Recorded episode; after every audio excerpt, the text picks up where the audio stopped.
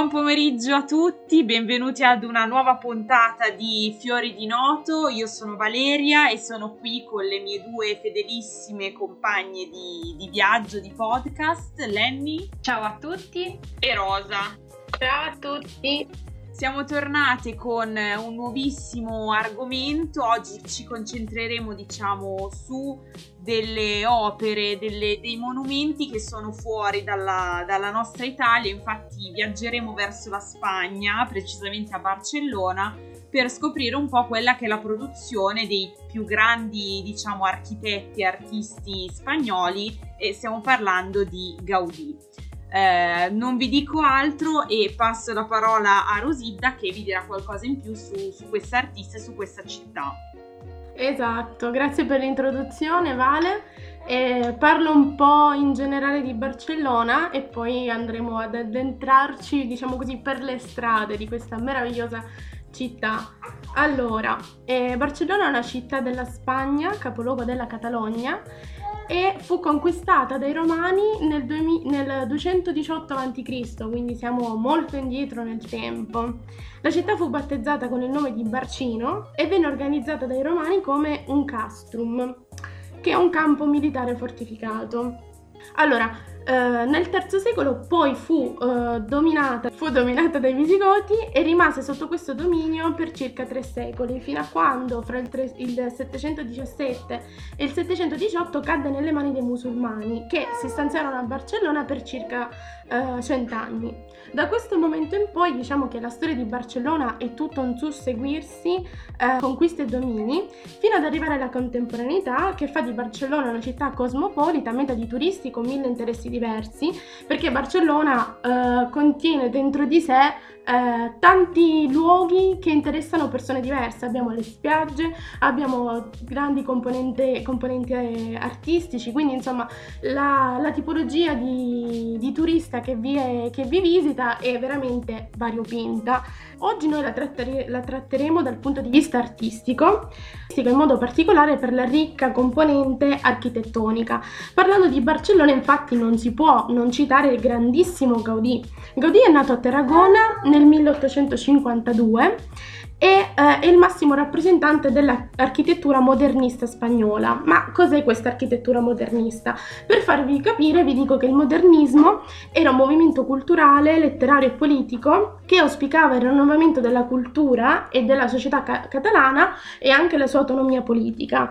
La peculiarità di questo movimento sono due elementi in particolare, cioè l'utilizzo del tema naturalistico. Sarà molto ricorrente l'utilizzo di fiori, animali e creature fantastiche che mh, in inonderanno le facciate degli edifici, quasi come a trasformarli in uh, trame di un racconto fiabesco, e abbiamo anche la preferenza per ritmi morbidi impostati su varianti come utilizzo di spirali e volute.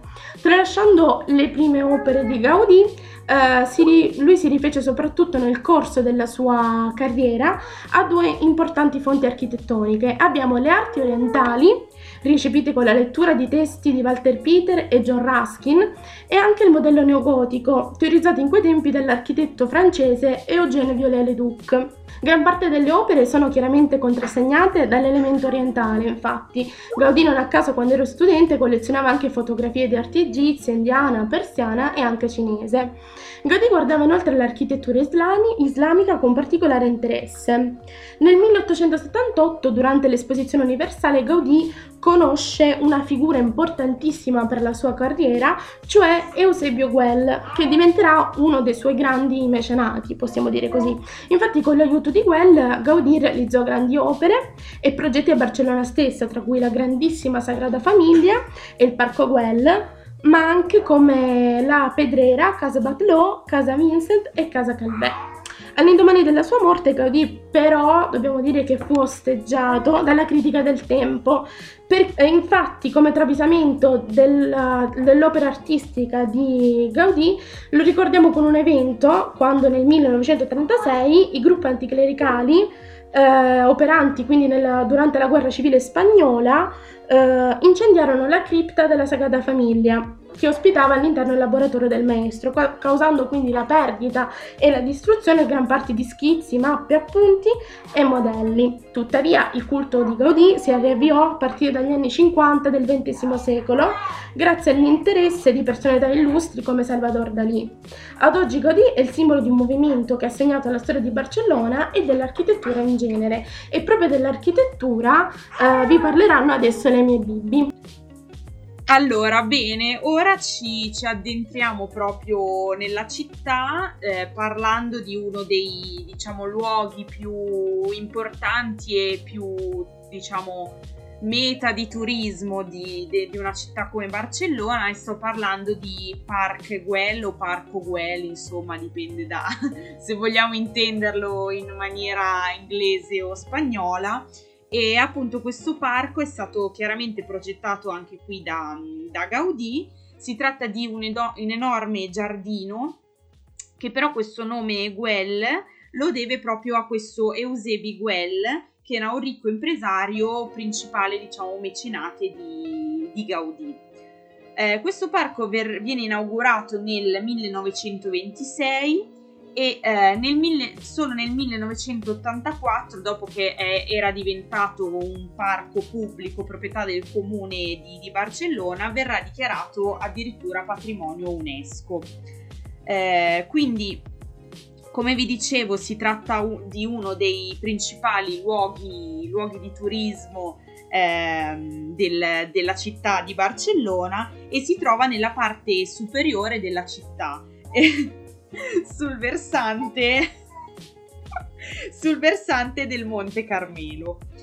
Allora, adesso riper- vorrei ripercorrere un attimo la storia per farvi capire qual era il progetto iniziale dell'artista, e diciamo che ehm, stimolante per, per Güell, per l'artista, quindi eh, il viaggio fu il viaggio nel, nel Regno Unito, dove fu colpito soprattutto dal pensiero dell'intellettuale Howard, che aveva concepito questa idea, diciamo, di città eh, da giardino, quindi un nucleo urbano che unisse la campagna e il comfort cittadino. Quindi sicuramente eh, questo, mh, questa visione di, di questo intellettuale influenzò molto, molto Güell. Diciamo che infatti il progetto iniziale di questo parco, come lo, lo conosciamo oggi, era in realtà molto diverso. Infatti era stato concepito proprio come una città, una sorta di, come dire, quartiere residenziale, soprattutto per le famiglie più, più agiate, come nel caso del, del suo mecenate, e eh, quindi in realtà si trattava di, di una serie di alloggi con chiaramente anche un parco, ma eh, un progetto totalmente diverso da come lo vediamo oggi. Infatti vennero realizzate soltanto tre case, proprio perché questo progetto non andò in porto, perché non, non piacque molto, come dire. E diciamo che il parco è l'unico elemento che si mantiene da questo progetto, questo parco che diventa subito un, un luogo molto popolare di, di Barcellona, diventando sede di, di eventi, di spettacoli, di congressi. Dopo la morte di Gaudí, infatti, come anticipavo prima, il parco diviene proprio un parco, parco pubblico, proprietà del, del comune, E, e da qui diciamo che è conosciuto come, come lo, lo vediamo oggi. Eh, quindi questo parco è stato abilmente architettato da Gaudí, che crea un, una sorta di equilibrio molto armonioso tra l'ambiente circostante, e quindi l'ambiente naturale, e quello poi costruito, eh, realizzando queste forme, diciamo, ondulate dell'architettura che seguono proprio l'andamento della natura. Infatti diciamo che il pan- parco può, può vantare di una serie di, di piante, di vegetazione tipiche proprio del, dell'area mediterranea. Eh, quindi adesso vi porto in alcuni dei luoghi più tipici di questo parco e anche più conosciuti, diciamo, anche soltanto scorrendo Instagram, eh, sono proprio i luoghi che, che sono anche più fotografati pop, proprio perché anche caratteristici, diciamo. E allora, innanzitutto abbiamo, partendo proprio dall'ingresso, abbiamo questo ingresso monumentale con questi due padiglioni che sono due casette molto particolari che vengono anche, anche definite un po' delle casette di, di fiaba, e a me ricordano quasi per esempio la, la casa di, di Zucchero, di... quella di Hansel e Gretel. Sì, confermo. E Gretel. Confermo, è vero, questa sensazione la va perfettamente, soprattutto quando si è ancora all'esterno e quindi dalla, da questa salita, no? Dalla strada si vedono, si cominciano a guardare questi portali e sembrano veramente, appunto, sembra la casetta di marzapane di Hansel e Gretel, è veramente bellissimo. Esatto, poi tu Lenny sei la nostra testimone di, dei vari luoghi che hai avuto la fortuna di, di visitare, quindi... Sì, infatti, infatti mentre parlavi già mi stavo tipo ricordando con occhi sognanti di, di questo pomeriggio trascorso al Parco Guell, perché è stato veramente bellissimo e mi piacerebbe un sacco tornarci, perché tra l'altro quando ci sono stata parte del parco, così come altri monumenti della città, erano in ristrutturazione, quindi c'erano alcune aree chiuse e mi piacerebbe tornarci e vederle di nuovo. È un ottimo motivo per ritornarci. Esatto, direi. Ogni scusa è buona per tornare a viaggiare, dai, diciamo così. No, esatto, comunque veramente sembra proprio, già dall'ingresso sembra di entrare in un mondo fatato, in un mondo molto particolare. Sì, sì, e ma in realtà quindi... un po' tutta la città sembra un, un grande parco giochi, appunto per queste architetture molto particolari, fuori dall'ordinario.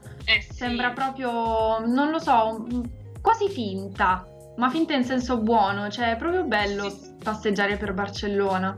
Sì, sì, sì, sì. Immagino, guarda, infatti è uno dei miei sogni proprio andarci presto. E quindi dicevo appunto che appunto già da, dall'ingresso entriamo in questo, in questo mondo strano e, e appunto quasi da favola, e proprio dato da questo ingresso monumentale, da, come dicevo, queste due casette che sono realizzate proprio in pietra rustica e ehm, eh, anche maioliche colorate. E una di queste due casette è particolarmente suggestiva perché ha proprio una torretta con questo motivo a scacchi blu, quindi super, diciamo, non passa inosservata, come dire.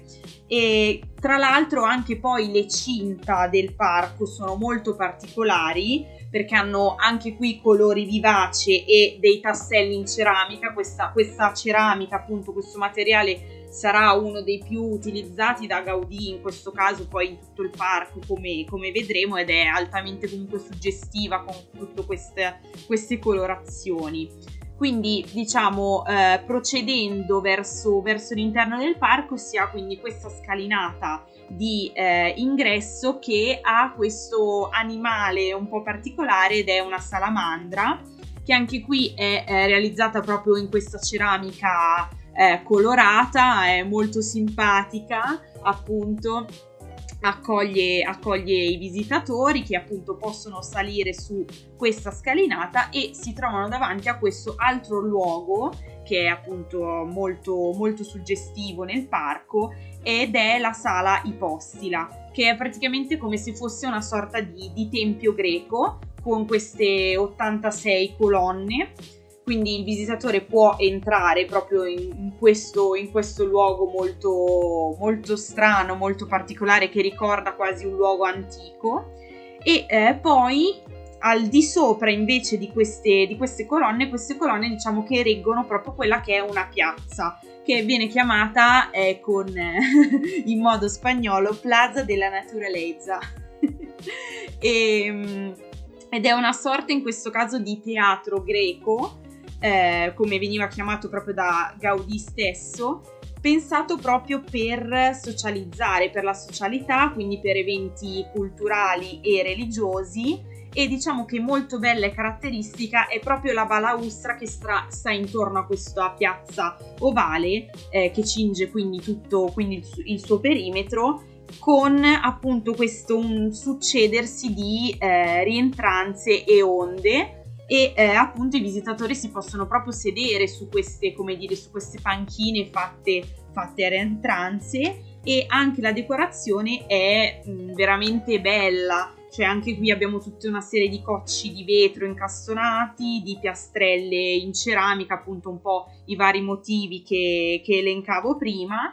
E ehm, anche qui so che è meta proprio di, di foto da profilo Instagram o, o da altri social, e, no, però c'è anche molto caratteristico magari il fatto di sedersi lì e ammirare poi tutto il, pa- il paesaggio che sta intorno. Ho visto anche alcune foto in giro che appunto proprio da lì si può anche scorgere la Sagrada Famiglia, perché si è proprio in alto. Fermo perché è proprio un punto strategico, credo che Parco Guell si trovi nel punto più alto di Barcellona e quindi da queste specie di terrazze non soltanto vedi tutto il parco al di sotto che è bellissimo, ma in lontananza vedi anche appunto sia la Sagrada Famiglia ma anche la spiaggia della Barceloneta. Comunque è veramente suggestivo come paesaggio, soprattutto nel primo pomeriggio oppure al tramonto col sole, vabbè, è proprio un paesaggio da cartolina, ecco.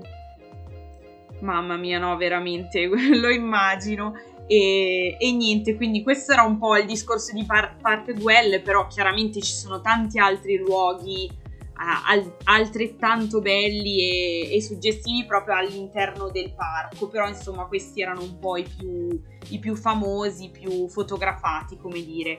Adesso lascio la parola a eh, Lenny, che vi parlerà di un'altra opera di, dello stesso Gaudì, altrettanto bella sicuramente.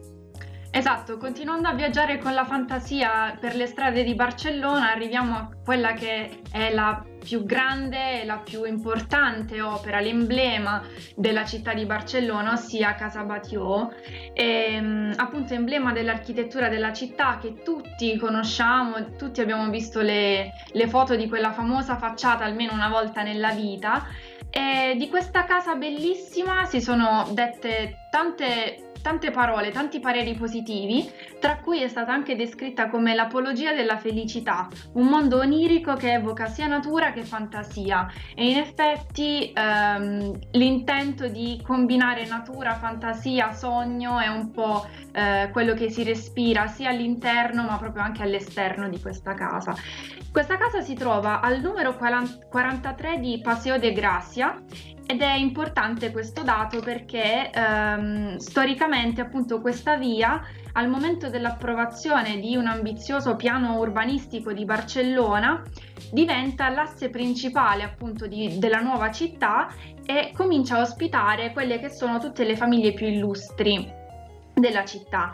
In origine l'edificio venne costruito da Emilio Sala-Cortés, che era uno dei professori di architettura di Gaudì, e nel millenovecentotre venne acquistata da Josep Batlló Casanovas, che era un industriale proprietario di fabbriche tessili a Barcellona e che diede totale libertà espressiva a Gaudì, incaricando quindi ehm, anche la conseguente demolizione di quella che era stata la costruzione fatta dal, dal professore di architettura di Gaudì. Però appunto grazie alla sua inventiva, al suo estro creativo, questa demolizione venne evitata e eh, cambiò radicalmente i connotati della facciata, ridistribuendo anche ehm, all'interno i muri divisori, ampliando il cortile e rese appunto l'interno Un, un'autentica opera d'arte. E nelle innovazioni di Gaudì infatti alcuni studiosi identificano che mh, nell'edificio ci sono alcuni elementi che possono essere considerati precursori delle, delle avanguardie architettoniche della fine del ventesimo secolo. E quindi la casa poi venne ceduta dopo tanti anni di, di proprietà della famiglia Batlló, venne ceduta negli anni cinquanta fino ad arrivare negli anni novanta in mano a quelli che sono gli attuali proprietari, ossia la famiglia Bernat, e, e dal millenovecentonovantacinque decidono di eh, aprirla al pubblico, quindi di farla diventare quello che è quasi appunto un museo, una casa museo, che poi sappiamo è diventata anche patrimonio dell'UNESCO. Però adesso andiamo a vedere nei dettagli quelli che sono i particolari più belli di questa casa e partiamo dalla facciata, che è quella che colpisce tutti a primo impatto, il biglietto da visita di, di Casa Batlló. E Gaudì ideò per, per questa casa una facciata unica, originale, infatti non, Penso non esistano altre architetture minimamente paragonabili per stile e per anche esuberanza a quella di Casa Batlló, e aggiunse anche sculture involontarie, materiali riciclati e oggetti decontestualizzati che trasformò in arte. Quindi risalta, quello che vediamo è che risalta l'effetto di una superficie ondulata dove pietra, vetro, ceramica sono i protagonisti, un po' come anche diceva Vale prima nel discorso di Parc Güell, questi sono i materiali eh, decorativi caratteristici dello stile di Gaudí. Quindi dal piano terra fino al primo piano la facciata vede eh, alcune colonne slanciate e decorate con elementi floreali tipici del modernismo catalano, e le ringhiere dei balconi hanno una forma peculiare perché sono a forma di maschere quasi carnevalesche, e l'edificio è sormontato da un tetto veramente spettacolare ed è composto da mh, dei richiami, cioè da degli elementi in pietra che richiamano Eh, simulano il manto di un drago, e questo dettaglio, insieme ad una croce a quattro braccia che spicca da una torre sempre sulla facciata, ha dato il via ad alcune interpretazioni relative alla leggenda di San Giorgio, che è il patrono della Catalogna, e leggenda vuole che appunto questo San Giorgio ammazzò con, con la spada eh, che terminava appunto con questa croce a quattro braccia un drago per salvarlo da una principessa. Mentre invece ci sono altre correnti di pensiero, altre correnti interpretative, eh, tra cui vediamo anche il, spiccare il parere di Salvador Dalí, che sosteneva appunto che Gaudí avesse costruito una casa secondo le forme del mare, quindi rappresentando le onde, quindi queste forme ondulate sulla facciata rappresenterebbero mm, un richiamo marino, ed è un'interpretazione che effettivamente potrebbe trovare il suo riscontro soprattutto se andiamo a guardare l'interno, però adesso ci arriviamo piano piano. Quindi, tra l'altro, questa cosa dei draghi ho letto che particolarmente ci piace molto alla città di Barcellona, perché appunto in qualsiasi angolo trovi proprio il simbolo del drago, che come dicevi tu probabilmente deriva da queste leggende simboliche. Sì sì, e... infatti, infatti, ma anche nello stesso Parco Guell comunque ci sono dei piccoli richiami a questo drago. Chissà, esatto. Dovremmo approfondire insomma questa leggenda di questo San Giorgio che uccide un drago per salvare una principessa. Mi ha incuriosito comunque questo dettaglio. Sì, poi di solito il drago è proprio simbolo del, del diavolo, in realtà è proprio l'opposto di... Sì, sì, sì, esatto, esatto. Comunque, per quanto riguarda appunto queste varie interpretazioni, in realtà Gaudí non, non spiegò mai la sua opera, e volutamente, perché ha voluto lasciarci come una sorta di tela indecifrabile che chiunque può completare con la propria immaginazione, quindi largo spazio a, interpretativo a chiunque la guarda. Veniamo quindi a quello che è l'interno della casa. Gaudí collaborò con i migliori artigiani dell'epoca, lavorando sia il ferro ma anche il legno, eh, le vetrate e tutti gli altri ornamenti, per concepire insomma eh, l'interno di Casa Batlló come un'opera d'arte totale, nella quale appunto l'artista interviene in tutto, in tutti eh, diciamo gli aspetti, non soltanto quelli costruttivi, ma anche appunto eh, in quello che è l'arredamento, nel design. Infatti eh, comunque realizza anche dei complementi d'arredo appositi per questa casa. Dal vestibolo che si trova al piano terra poi si giunge a quello che viene chiamato piano nobile, che è insomma il cuore di questa casa, ed è essenzialmente un salone che rappresenta la massima espressione sia del modernismo, ma anche ci spiega come viveva la borghesia dell'epoca. E in questo piano nobile è collocato eh, l'ufficio del signor Bat- Batlló, che eh, durante la visita appunto eh, sul posto, eh, chiunque insomma attualmente può visitarlo, ehm, hanno messo a disposizione delle videoguide che permettono di mostrare attraverso la realtà aumentata quello che era l'arredamento originario dell'ambientazione, che attualmente si presenta vuota. Uh, quindi nello studio del, del signor Batlló troviamo anche uh, un elemento particolarissimo, che forse è anche unico, ovvero un caminetto a forma di fungo. Non so, dalla forma assolutamente strana per essere un caminetto, ma a quanto pare Gaudí eh, sosteneva la, la grande funzionalità di questa forma, quindi combinava sia l'estetica ma anche mh, ad una sostanza, ecco. Um, E niente, quindi in questa sala e in generale nella casa il modernismo è portato ai massimi livelli, anche perché grazie sempre a queste videoguide dalla realtà aumentata possiamo anche vedere la tappezzeria di queste case, quindi questi tappeti riccamente decorati di elementi floreali tipici del modernismo. Poi invece passiamo al cortile interno, che è la parte fondamentale di questa casa, che consente appunto la distribuzione sia della luce ma anche dell'aria nel lucernario principale. Ed è veramente bellissimo, è stupendo questo cortile interno, perché per tutta l'altezza della casa è rivestito da piastrelle azzurre che mh, diciamo compongono varie grada- gradazioni di colore, quindi si parte da un azzurro più tenue, da un celeste dal basso, e pian piano che si salgono i piani della casa diventa sempre più eh, un blu più scuro, e dal basso ha un effetto sfumato pazzesco. Ed è per questo che appunto dicevo prima l'ipotesi di Dalì, ehm, appunto per quanto riguarda l'intenzione di eh, vederci dei richiami marini, è riscontrabile all'interno, perché appunto questa sfumatura bellissima di, di azzurro ricorda proprio quelle che sono le onde del mare, quindi in lontananza più, eh, più scure e più vicino sempre più chiare.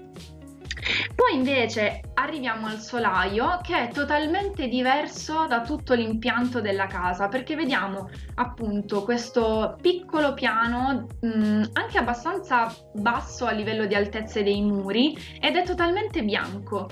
Qui vediamo proprio un'assenza di tutta quella decorazione anche abbastanza ridondante che invece è caratteristica dei piani precedenti, e in questo solaio erano collocati ehm, era collocata insomma la zona di servizio degli inquilini, quindi eh, bagni, ripostigli, ed è un passaggio obbligato per arrivare sulla magnifica terrazza di Casa Batlló, Batlló che appunto ehm, vede insomma questa specie di dorso del drago che è visibile dall'esterno, quindi riccamente ancora decorata, e soprattutto i veri protagonisti di questa terrazza sono dei sistemi di eh, quattro camini con forme abbastanza sinuose e peculiari, e ovviamente riccamente decorati da queste piastrelle eh, colorate che appunto sono il marchio di fabbrica di, di Gaudí. Quindi in sostanza ehm, una grande bellezza ma anche funzionalità si uniscono in quella che è sicuramente la casa più bella di, di Barcellona, e è veramente bellissima, sembra di stare in un sogno. Quando prima anche vi dicevo che è stata descritta come l'apologia della felicità, secondo me è azzeccatissimo, perché in una casa del genere io non riuscirei mai ad essere triste, cioè è, è troppo bella per, per provocare tristezza, quindi io veramente spero di poterla vedere al più presto, perché appunto quando ci sono andata a Barcellona, tra l'altro la facciata era in ristrutturazione, quindi mi è un po' rimasta male, però, però merita davvero tanto. Dai, prossima meta, anzi una delle prime mete che faremo dopo questo, questo problema di pandemia sarà andare lì assolutamente, perché dobbiamo visitare questa, ma io personalmente devo recuperare un po' tutta Barcellona perché non ci sono mai stata prima, quindi assolutamente mi aggiungo alla lista. Bravo, facciamo un viaggio noi tre. Eh sì. E per continuare il nostro viaggio, io invece vi parlo della Sagrada Famiglia, che è uno dei capolavori più grandi fatti da Gaudí. Appunto è dedicata alla Sacra Famiglia. Sappiamo che Gaudí era un, molto cristiano, e quindi in quest'opera si evince tantissimo la, il suo credo, insomma. È considerato una delle più belle e suggestive basiliche di età moderna, anche se nasce come tempio. Il nome completo di questo edificio in lingua catalana è Tempio Espiatorio della Sacra Famiglia, e la chiesa fu inizialmente progettata in stile neogotico da Francisco de Paula de Villar nel milleottocentottantadue, ma già l'anno seguente, quindi nel milleottocentottantatré, venne affidato a Gaudí, che se ne assunse totalmente la direzione dei lavori, modificandone quindi riferimenti storici. Infatti, come ho detto prima, l'edificio ha dei chiari riferimenti alla cattolicità e infatti concepì un edificio ricco di dettagli decorativi carichi di questi significati mistici. Il tempio era stato inizialmente progettato con tre facciate, ma ad oggi ne abbiamo soltanto due, la terza è ancora in via di lavorazione. Abbiamo la prima facciata che adesso è completa, è quella della Natività, dove all'interno di questa si aprono tre portoni che sono quello della speranza, quello della fede e quello della chiarezza. Ognuno di questi è decorato con motivi naturalistici molto ricorrenti in, uh, in Gaudí. La seconda facciata è quella della Passione ed è orientata ad ovest e diciamo che è più austera e semplice rispetto a quella di prima, infatti cerca di trasmettere l'agonia della crocifissione di Cristo. Ma la cosa che mi ha colpito è che in questa facciata è presente il cosiddetto quadrato magico, cioè è un quadrato con una serie di numeri che sommandoli eh, sia in obliquo sia orizzontale che in verticale, la, il risultato che dà è sempre trentatré, quindi l'anno in cui Cristo morì, quindi è molto particolare questo, questo quadrato magico. Poi c'è la facciata principale, principale, che è quella che non è stata ancora ultimata, che è la facciata della Gloria, è molto più grande rispetto al resto e rappresenta la morte e quindi il giudizio finale. E Gaudí, sapendo già dall'inizio il fatto che non avrebbe potuto concludere questa facciata, ha lasciato ai posteri dei bozzetti affinché si cercasse di terminare i lavori secondo le sue volontà. Entrando nella Sagrada Famiglia vedremo come Gaudí si ispirò moltissimo alle forme della natura, ha creato delle colonne a forma di tronco d'albero che trasformano l'interno del tempio in un enorme bosco, quindi quando noi ci, eh, ci, ci addentriamo all'interno della Sagrada Famiglia, riuscendo anche ad entrare in un periodo del giorno ben preciso in cui il sole entra all'interno della Sagrada Famiglia, sembra come di entrare in questo bosco. Ci sono anche delle vetrate molto colorate che danno veramente un gioco ottico veramente bellissimo e furono quindi progettate per richiamare la bellezza della natura. E le colonne, come molte delle altre colonne costruite da Gaudí, sono inclinate. Eh, l'abside si trova all'interno della cripta, che la cripta è una delle poche cose realizzate totalmente da Gaudí, e all'interno dell'abside è composta da sette cappelle. Anche qui abbiamo la ricorrenza del numero sette, numero sacro con riferimento a Dio, e su entrambi i lati dell'abside ci sono delle scale che danno accesso agli spalti, e all'interno di, di quest'abside c'è anche l'iconico organo a canne. Doveva essere composto da ottomila canne e ad oggi ne possiede soltanto millequattrocentonovantadue, comunque non è un numero da sottovalutare. All'interno dell'abside ci sono tante teste d'angelo e sul trono Gesù che pende dalla croce. Questo Gesù che pende dalla croce viene realizzato in maniera eccezionale, perché secondo l'iconografia classica Gesù che pende dalla croce il suo sguardo è verso il basso, comunque è morto, quindi anche volendo il suo capo non riesce a guardare verso l'alto, ma qui viene rappresentato in questo modo per chiedere l'aiuto a Dio, e quindi è come se fosse una sorta di Uh, come se Gesù intercedesse tra gli uomini e Dio, in questo senso. E il piano originale della Sagrada Famiglia prevedeva un totale di diciotto torri. Queste diciotto torri non sono state realizzate, ad oggi ne abbiamo solo otto, e dodici di esse rappresentano gli apostoli, quattro gli evangelisti, uno la Vergine, e poi una, la più grande di tutte, doveva, doveva rappresentare Gesù Cristo e raggiungerà i centosettantadue metri di altezza, proprio per andare a rappresentare veramente la grandezza di, di Cristo. E quindi questo in breve, eh, molto sommariamente, era la Sagrada Famiglia. Ci sarebbe da dire veramente tanto, i particolari che ha sono veramente tantissimi, però riassumerlo in così poco tempo era un poco complicato, quindi ho cercato magari di fare vincere i tratti salienti. Bisogna dire che non è concluso e che si pensa che la conclusione della Sagrada Famiglia è intorno al duemilaventisei, quindi anno in cui ricor- ricorre il centoquattordicesimo anno di partenza della realizzazione di appunto questo monumento. Effettivamente Gaudí comunque ha realizzato un progetto veramente, forse anche troppo ambizioso per questa, per questa Sagrada Famiglia, quindi comunque non faccio fatica a credere che ci vogliano ancora tanti tanti anni di realizzazione, per poi appunto tra l'altro non, non portarla neanche a termine secondo il progetto originario, quindi figuriamoci se invece avessero deciso di di portare a termine così come Gaudì l'aveva pensata, secondo me sarebbe stato un cantiere, non dico infinito, ma, ma quasi. Poi pensiamo anche ma alle... il Duomo di Milano, insomma. Esatto, esatto. esatto. Se pensiamo anche alle ristrutturazioni, poi... Ciao. Sì, non l'ho mai visto senza un minimo di cantiere, in... forse solo ultimamente l'hanno un po' rimesso a posto, però insomma tutte queste cattedrali comunque gotiche che sono piene di dettagli particolari sono sempre... Cioè, giustamente da una parte sì. bisogna anche sistemarle. Eh beh, certo, però sennò sarebbe un peccato. Del... Cioè. Sì, esatto. Ma ho letto che ancora oggi si discute se terminarlo o meno questa Sagrada Famiglia, perché l'intento di Gaudí era quello di rappresentare la grandezza di Dio e proprio per questo lui non voleva terminarla, perché l'uomo non riesce a raggiungere la grandezza di Dio. Quindi sì. questa cattedrale diventa emblema di questo non raggiungimento Di, della perfezione che è tipica di Dio, quindi insomma ancora si sta discutendo se completarlo o meno. Chissà, vedremo, lo scopriremo solo vivendo, insomma. Esatto, tra qualche anno. Esatto. Eh sì. Comunque, per passare invece ai consigli musicali, questa volta ne abbiamo una marea da darvi. Ci sono tantissime canzoni intitolate a questa splendida città, partendo in primis da quella di Freddie Mercury, Barcellona, come non citarla. Esatto. Invece per andare un pochino più nel contemporaneo abbiamo anche Gali, che ha scritto Barcellona un anno fa, nel duemilaventi.